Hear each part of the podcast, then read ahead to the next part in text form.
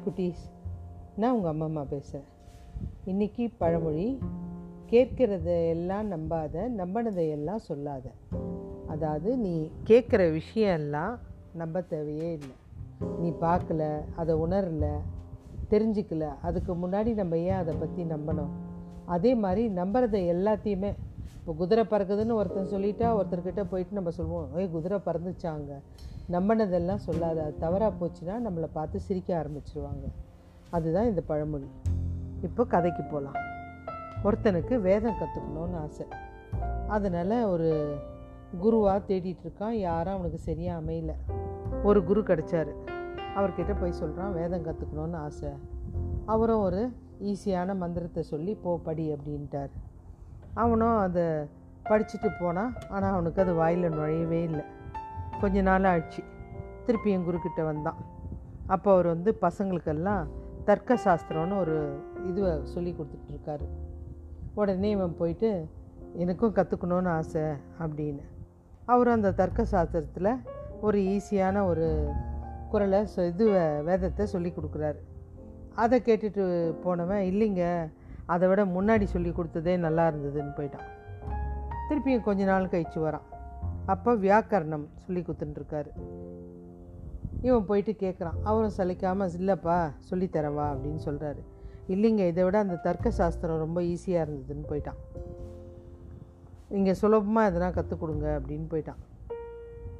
இப்படியே அவன் வந்து ஒரு பத்து வாட்டி வந்து வந்து போயிருப்பான் அந்த குருக்கிட்ட. ஒரு கட்டத்துக்கு மேலே குருவை பார்க்க திருப்பியும் வரான். ஏங்க நீங்கள் எனக்கு ஈஸியாக எதுவுமே சொல்லி கொடுக்க மாட்டேன்றீங்க. எதுவுமே சுலபமாகவே சொல்லி கொடுக்க மாட்டேறீங்க அப்படின்றான். அதுக்கு அவர் சொல்கிறாரு உனக்கு வேறு வேலை இல்லை. இங்கேருந்து அங்கே போகிற அங்கேருந்து இங்கே வர. இதுதான் உன் வேலையா? அப்படின்னு கத்துறாரு. எனக்கு மந்திரம் ஈஸியாக சொல் இதுதான் மந்திரம் போ அப்படின்ட்டார். இவன் நேராக போயிட்டான். போயிட்டு அந்த காட்டுக்கு போயிட்டான். நம்மளுக்கு ரொம்ப புரிகிற மாதிரி இருக்குது அந்த மந்திரம் அப்படின்ட்டு. காட்டுக்கு போயிட்டு ஒரு பாறை முன்னாடி உக்காந்துட்டு ஒரு நாள் இல்லை ரெண்டு நாள் இல்லை வருட கணக்கில் இங்கேருந்து அங்கே போ அங்கேருந்து இங்கே வா அப்படின்னு மந்திரம் சொல்லிக்கிட்டே இருக்கான்.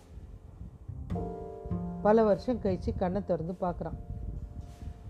பார்த்தா இங்கேருந்து அங்கே போ அப்படின்னா அவன் முன்னாடி இருக்க அந்த மலை ஜம்ப் ஆகி அந்த லாஸ்ட்டுக்கு போய் விழுது. அங்கேருந்து இங்கே வான்னு அங்கேருந்து ஜம்ப் ஆகி இவன் முன்னாடி வந்து விழுது. அவனுக்கு அப்படியே ஆச்சரியமாயிடுச்சு. ஒரு வார்த்தை ஓயாமல் சொன்னால் பழிக்கும். அப்படின்றது அவனுக்கு புரிஞ்சிடுச்சு இப்போ அவன் குருக்கிட்ட வரான். குருவை பார்க்கறதுக்கு. குரு கேட்குறாரு என்னப்பா? அப்படின்னா ஐயோ உங்ககிட்ட ஒன்று சொல்லணும். நீங்கள் கொடுத்த சொல்லி கொடுத்த மந்திரம் பழிச்சிருச்சு. நீ யாருப்பா? அப்படின்னு கேட்குறாரு என்னங்க மறந்துட்டீங்க. நிறைய வாட்டி நான் வந்தேனே உங்ககிட்ட. எனக்கு மந்திரம் சொல்லி கொடுக்க சொல்லி சொன்னேனே. பழசெல்லாம் மறந்துடுச்சுப்பா என்ன விஷயம் சொல்லு? என்ன மந்திரம்? எப்படி பழிச்சுது? எல்லாம் சொல்லு. நீங்கள் தான் எனக்கு சொன்னீங்களே இங்கேருந்து அங்கே போ அங்கேருந்து இங்கே வா அப்படின்னு.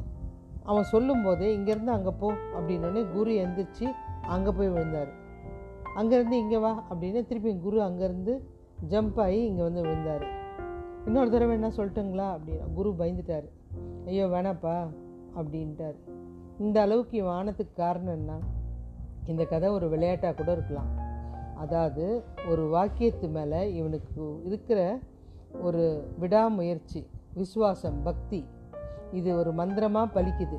இது எதுக்குன்னா நீங்கள் ஒரு விஷயத்தில் எந்த அளவுக்கு நம்பிக்கை வச்சு படித்தா கண்டிப்பாக நீங்கள் அத்தனை பேரும் பாஸ் ஆவீங்க. எந்த ஒரு விஷயமா இருந்தாலும் ஒரு வேலையாகட்டும் நீங்கள் எடுக்கிற ஒரு முயற்சி ஆகட்டும் இந்த அளவுக்கு நம்பிக்கை வேணும். ஓகே குட்டீஸ். பாய்